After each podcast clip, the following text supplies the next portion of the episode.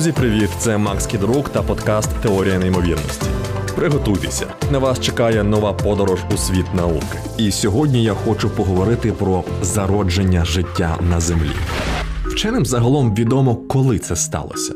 За нинішніми уявленнями, вік нашої планети становить трохи більше ніж 4,5 мільярди років. Невдовзі після формування молода земля зіштовхнулася зі своєю сусідкою Теєю, планетою завбільшки з Марс, що оберталася на близькій орбіті. Внаслідок зіткнення Тея зруйнувалася.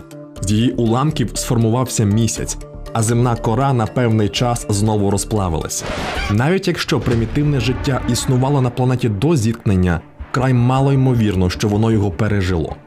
Землі потрібен був час, щоб охолонути, а тому життя навряд чи зародилося раніше ніж 4,4 мільярда років тому. З іншого боку, найдревніші виявлені на землі скам'янілості мають вік 3,7 мільярда років. Це сліди древніх ціанобактерій, які знайшли австралійські палеонтологи на південному заході Гренландії. Тож ми можемо з певністю стверджувати, що життя з'явилося десь у цьому проміжку 4,4-3,7 мільярда років тому. Вчені також непогано уявляють еволюцію життя від моменту його зародження і до нинішнього часу. Фотосинтез, кисневий метаболізм, багатоклітинні організми, водорості, рослини, кембрійський вибух. Проте момент, з якого все почалося, перехід від неорганічних речовин до найпростіших органічних сполук, досі оповитий темрявою. Втім, це не означає, що ми не можемо робити обґрунтовані припущення. Гадаю, ви чули про славнозвісний експеримент Міллера Юрі. Це хімічний дослід, метою якого було з'ясувати, чи могли органічні сполуки спонтанно виникнути з неорганічних вихідних елементів за умов, які панували на планеті 4 мільярди років тому. 1953 року Стенлі Міллер і Гарольд Юрі спаяли кілька колб, куди налили воду та закачали суміш газів, що відтворювала атмосферу ранньої землі метан, аміак, водень і монооксид вуглецю. Воду підігріли, а крізь водяну пару пропустили електричні розряди, що імітували блискавки. За тиждень на стінках колби утворилася плівка. Міллер та Юрі, проаналізувавши її, виявили амінокислоти, ліпіди та частини нуклеїнових кислот. Амінокислоти, нагадаю, це цеглинки, з яких сформовані білки, а з білків сформоване усе живе на цій планеті. От тільки амінокислоти не є живими, це просто органічні сполуки. Міллер та Юрі з'ясували, що вони за певних умов самовільно формуються з неорганічних речовин. Та цього недостатньо. Потрібно пояснити, яким чином з амінокислот утворюються здатні до реплікації структури, які вже можна назвати живими. Критики експерименту часто вказують на цей факт. Однак погляньмо на нього з іншого боку.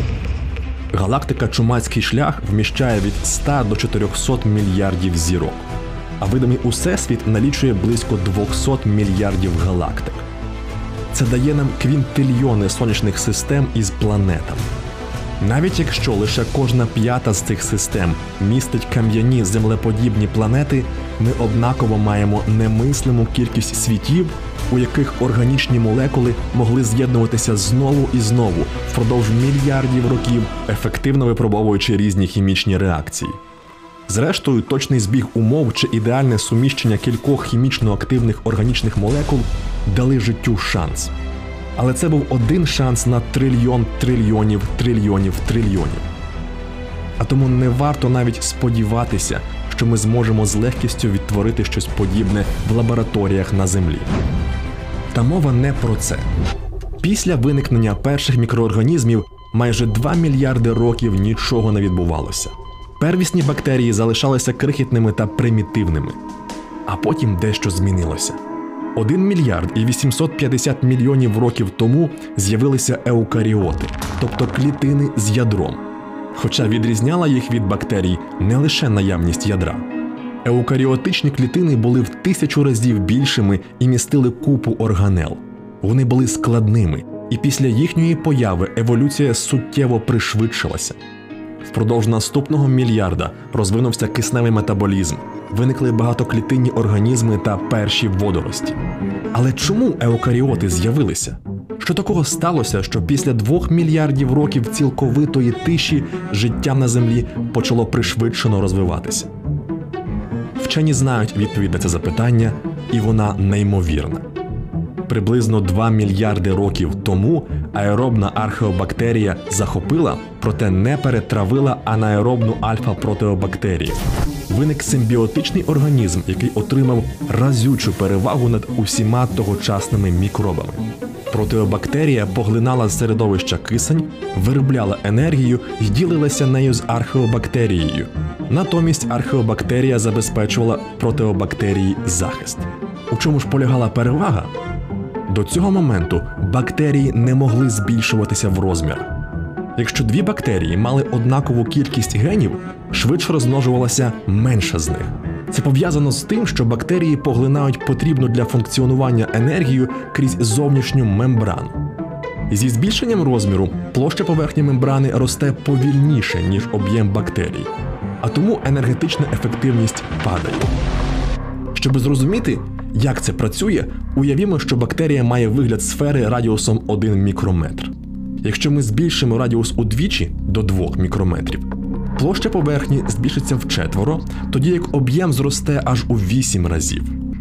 Через це бактерії більшого розміру є менш енергетично ефективними та програють конкуренцію своїм меншим родичкам. Їм не вистачає площі зовнішньої мембрани, щоб всмоктувати достатньо поживних речовин, і це не дозволяє їм рости. Зате після поглинання протеобактерії все змінилося. Виробництво енергії перенеслося з мембрани всередину клітини. І тепер, щоб збільшити кількість виробленої енергії, еукаріотичній клітині достатньо було просто почати копіювати протеобактерії. Це дало можливість симбіотичному мікроорганізму тисячу разів збільшитися в розмірі без втрати енергетичної ефективності. Звідки ми це знаємо? Тому що цей мікроорганізм став прапрапращуром усіх живих клітин на землі. Поглинута ним протеобактерія, зрештою перетворилася на мітохондрію, клітинну електростанцію, яка забезпечує енергією клітини всіх еукаріотичних організмів. І нас із вами також. Просто подумайте про це: Два мільярди років повного затища, а потім еволюційний вибух. Ми могли б не з'явитися, якби не дві крихітні бактерії, які замість воювати вирішили утворити союз багато мільйонів років тому.